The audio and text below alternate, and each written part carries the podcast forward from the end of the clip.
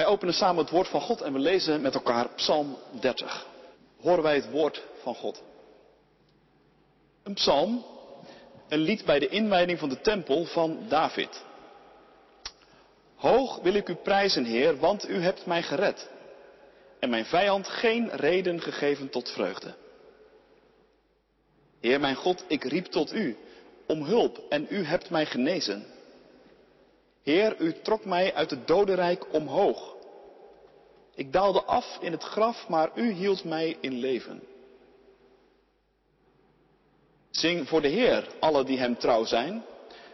Loof zijn heilige naam. Zijn woede duurt een oogwenk, zijn liefde een leven lang. Met tranen slapen we s'avonds in, s'morgens staan we juichend op. In mijn overmoed dacht ik, nooit zal ik wankelen.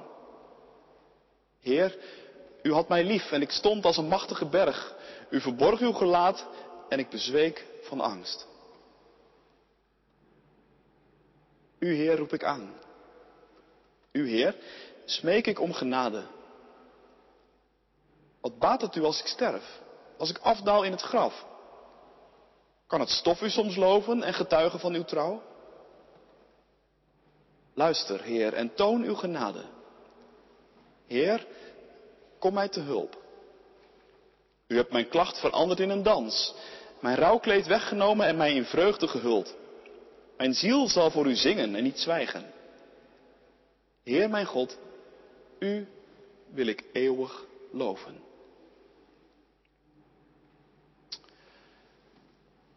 Tot zover de lezing voor deze avond. Dit is gemeente het woord van God voor jou, voor u, voor mij. Gelukkig zijn we als we het woord van God horen, bewaren in ons hart en er ons vertrouwen op stellen. Halleluja. Amen. In de verkondiging naar aanleiding van dit Bijbelgedeelte denken we over twee versen in het bijzonder na. Vers 7. In mijn overmoed dacht ik, nooit zal ik wankelen. En aan het einde, mijn ziel zal voor u zingen en niet zwijgen. Heer mijn God, u wil ik eeuwig loven. Gemeente van Christus, Psalm 30 is een danklied bij nader inzien. Het is een lied van iemand die gemerkt heeft dat dankbaarheid niet in zijn DNA zit, maar iets is dat je moet oefenen. Iets dat je je moet voornemen. En waartoe je jezelf en elkaar moet aansporen. Omdat je danken gewoon zo ontzettend snel vergeet. Dat heeft de kerkelijke traditie waarin wij staan ook wel heel goed begrepen toen er ooit een dankdag voor gewas en arbeid in het leven is geroepen. Je zou daar natuurlijk tegen in kunnen brengen dat je dankbaarheid tonen gewoon iets is wat je elke dag zou moeten doen. En dan natuurlijk ook het liefst vanzelf. Niet omdat iemand het tegen je zegt. Niet omdat het moet. Niet op een door anderen vastgesteld moment. Maar gewoon spontaan. Vanzelf. Een continue stroom van dankbaarheid die opborrelt uit je diepste innerlijk, zeg maar.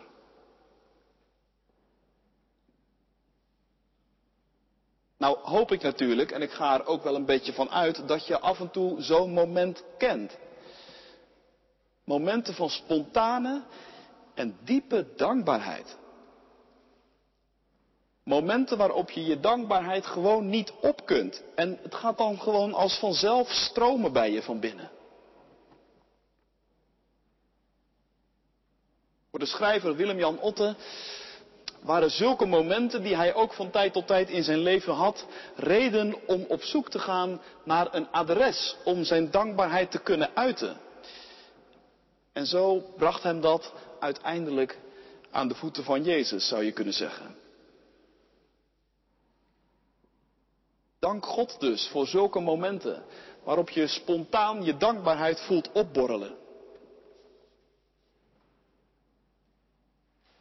Maar ik dank God eerlijk gezegd net zo hard voor het realisme van ons geloof.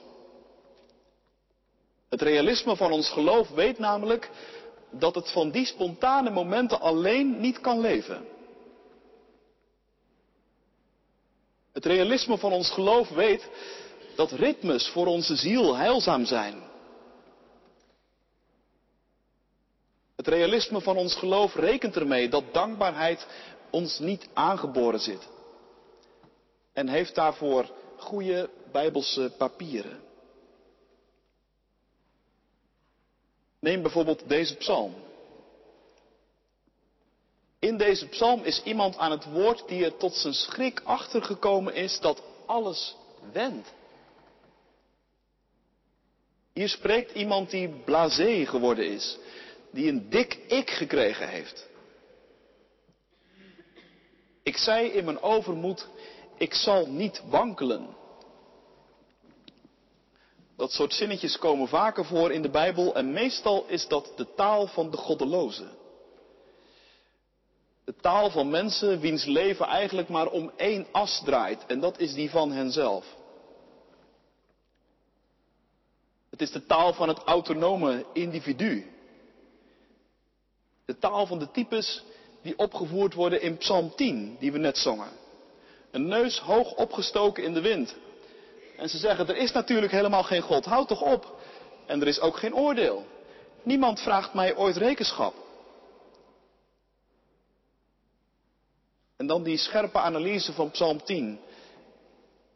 Het blind geluk heeft ook zijn hart verblind.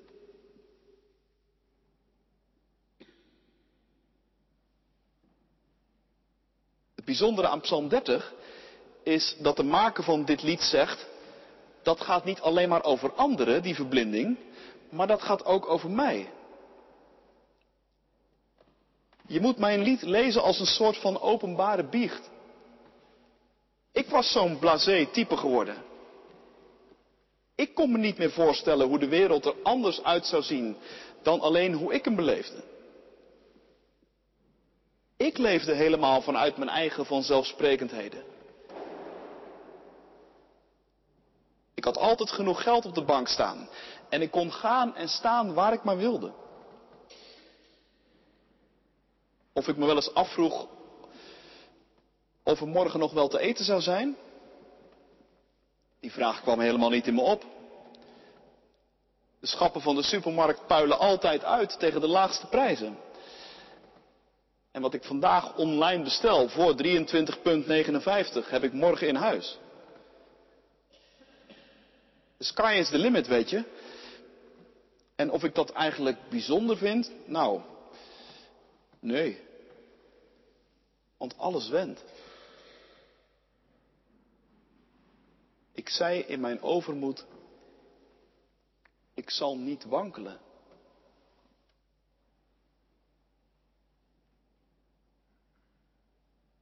In deze psalm komt daar nog een dimensie bij. De maker van dit lied beschouwde zijn levenssituatie ook nog eens als een door God gezegende omstandigheid. Door uw goedheid had u mijn berg vast doen staan, zegt hij. Mijn berg, nou daar zit niet veel beweging in. Met andere woorden, ik ging daar gewoon helemaal vanzelfsprekend van uit. Natuurlijk stond u aan mijn kant, God. Ik kon me niet voorstellen dat het anders zou zijn.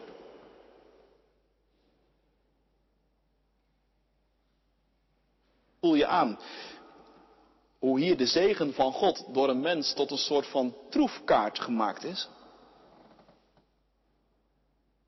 En hoe makkelijk je als mens met vrome woorden in feite hele goddeloze dingen kunt zeggen.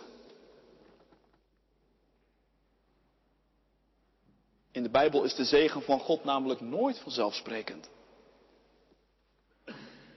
Zeker, God zegent.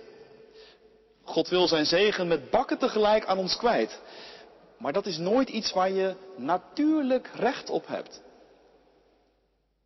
Nooit een garantie dat je dan niks zal overkomen. En al helemaal niet een soort vloertje onder verder ons programma.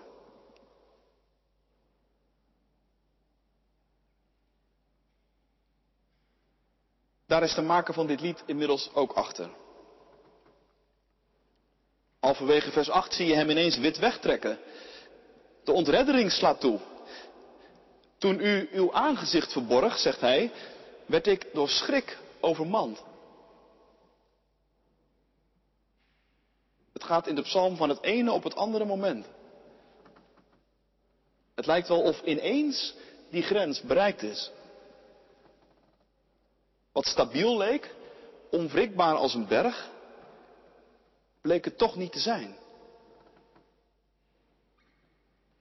In mijn overmoed dacht ik, nooit zal ik wankelen. En dat bleek een verblinding.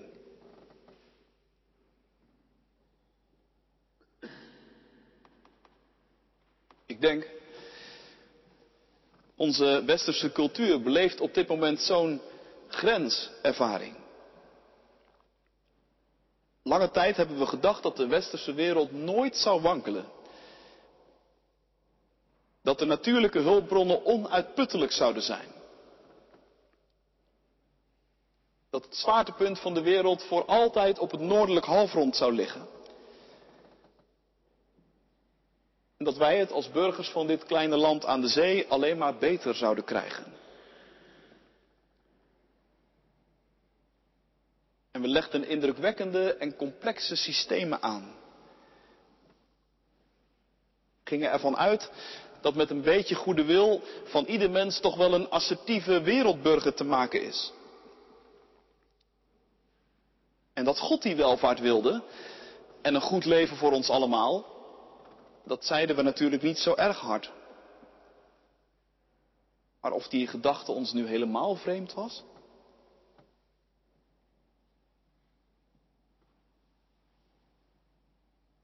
Maar dat blijkt dus nu ineens toch verblinding. Ineens zie je heel veel schrik om je heen. En je ziet de ontreddering overal toeslaan. Wie had aan het begin van dit jaar gedacht aan protesten van boeren en van bouwers en van leraren? Wie had ooit vermoed dat er zoiets bestond als een stikstofcrisis? Wie had voorspeld dat een rechter zomaar ineens een grens zou kunnen trekken? In onze overmoed dachten we, nooit zullen we wankelen. Maar we wankelen wel.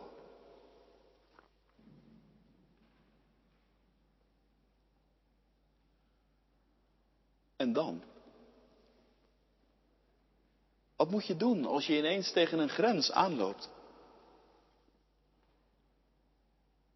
Natuurlijk, er zijn altijd nog enkelingen te vinden die dan proberen de grens te ontkennen en daar alsnog wat politieke munt uit te slaan.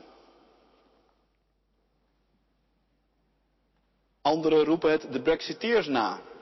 We are taking back control. Natuurlijk gaan we de regie weer pakken. Over de klimaatverwoesting, over vluchtelingenkampen, over de dreiging van populisten, over boeren, over bouwers, over onderwijsmensen, over Poetin, over Trump, over China. Maar wat is dat eigenlijk? De regie pakken. Wat is taking back control? Wat is back? Hoe ver moeten we back? Moeten we terug naar toen we Indië nog hadden? En toen een dubbeltje nog een dubbeltje was? Zoals Gerard Reven dichtte?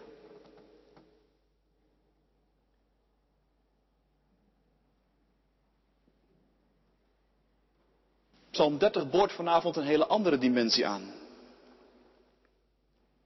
Schrik waar het in deze psalm over gaat, heeft met God te maken. Met God die, zoals het er staat, zijn aangezicht verbergt. Dat alle kleur uit het leven wegtrekt, had te maken met God die zich verborg. Dat dingen als een kaartenhuis in elkaar konden zakken, dat kan dus te maken hebben met God. Die een stap terug doet.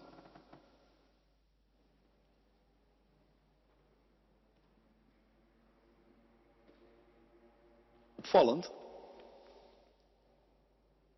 In deze psalm is precies dit ook het moment van de omkering. Juist de ervaring dat er een grens is.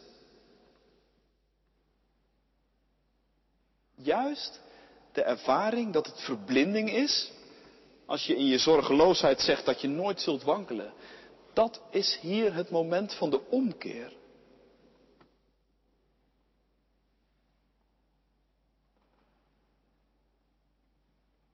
De theoloog van Ruller benadrukt in een overdenking bij deze psalm hoe heilzaam dat is. Als wij mensen op grenzen stuiten. Hij zegt zelfs, in de begrensdheid stoot je als mens op God. Juist de erkenning dat dingen eindig zijn, dat dingen een grens hebben, juist die erkenning kan ons opnieuw in contact brengen met God. Met de schepper. Dingen hebben een begin en een einde. En voorraden zijn niet eindeloos. En wie zegt dat de sky altijd de limit moet zijn?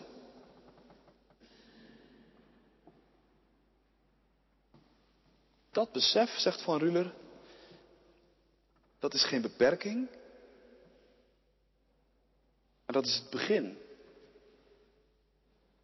Het begin van weer echt gaan leven.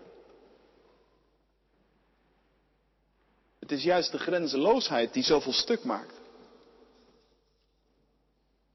En de beperking, die geeft juist de dingen inhoud en glans.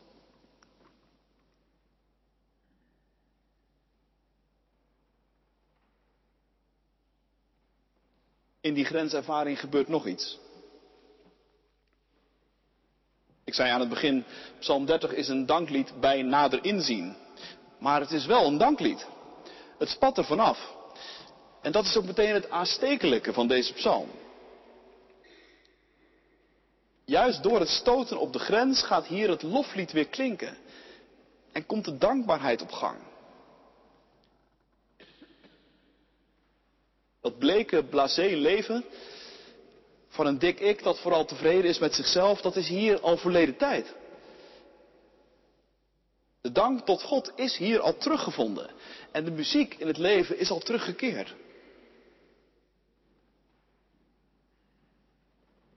En daarmee is er ook weer nieuw zicht op allerlei verhoudingen gekomen volgens deze psalm. Misschien is het je opgevallen hoezeer dit lied het moet hebben van contrasten. Het gaat telkens over dingen die als het ware paarsgewijs tegenover elkaar worden gezet. Het gaat over dood en leven. Over hoogtes en dieptes. Over kuilen en bergen. Over goedheid en toren. Over lachen en huilen. Kortom, in deze psalm is niet alles vlak, niet alles monotoon hetzelfde. In deze psalm is juist relief, is beweging. En die is teruggekeerd, denk ik. Omdat de maker van dit lied de dankbaarheid terug heeft gevonden. Dit lied is een vrucht van dankbaarheid.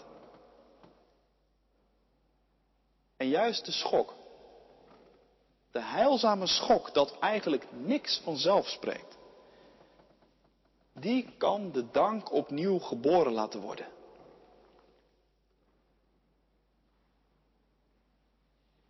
Als je begint met danken, dan ga je weer relief zien in de dingen. Je ziet hoe diep diep was. En je ziet hoe hoog hoog kan zijn. Als alles onvanzelfsprekend is, dan kan het kleinste ding een glans van de hemel krijgen. Daarom is het dankdag. dankdag breekt de ban van de vanzelfsprekendheid. Want ja, er zijn inderdaad grenzen. En nee, als we denken dat we de controle weer terug kunnen eisen, dan vergissen we ons ook. Maar als gemeente van Christus kunnen we wel oefenen in dankbaarheid. Want daar word je een ander mens van. Je rouwklacht wordt een rijdans, zegt de psalm. En daarom zal mijn eer voor u psalmen zingen. En ik zal niet meer zwijgen. Heer mijn God, ik zal u danken en loven. Amen.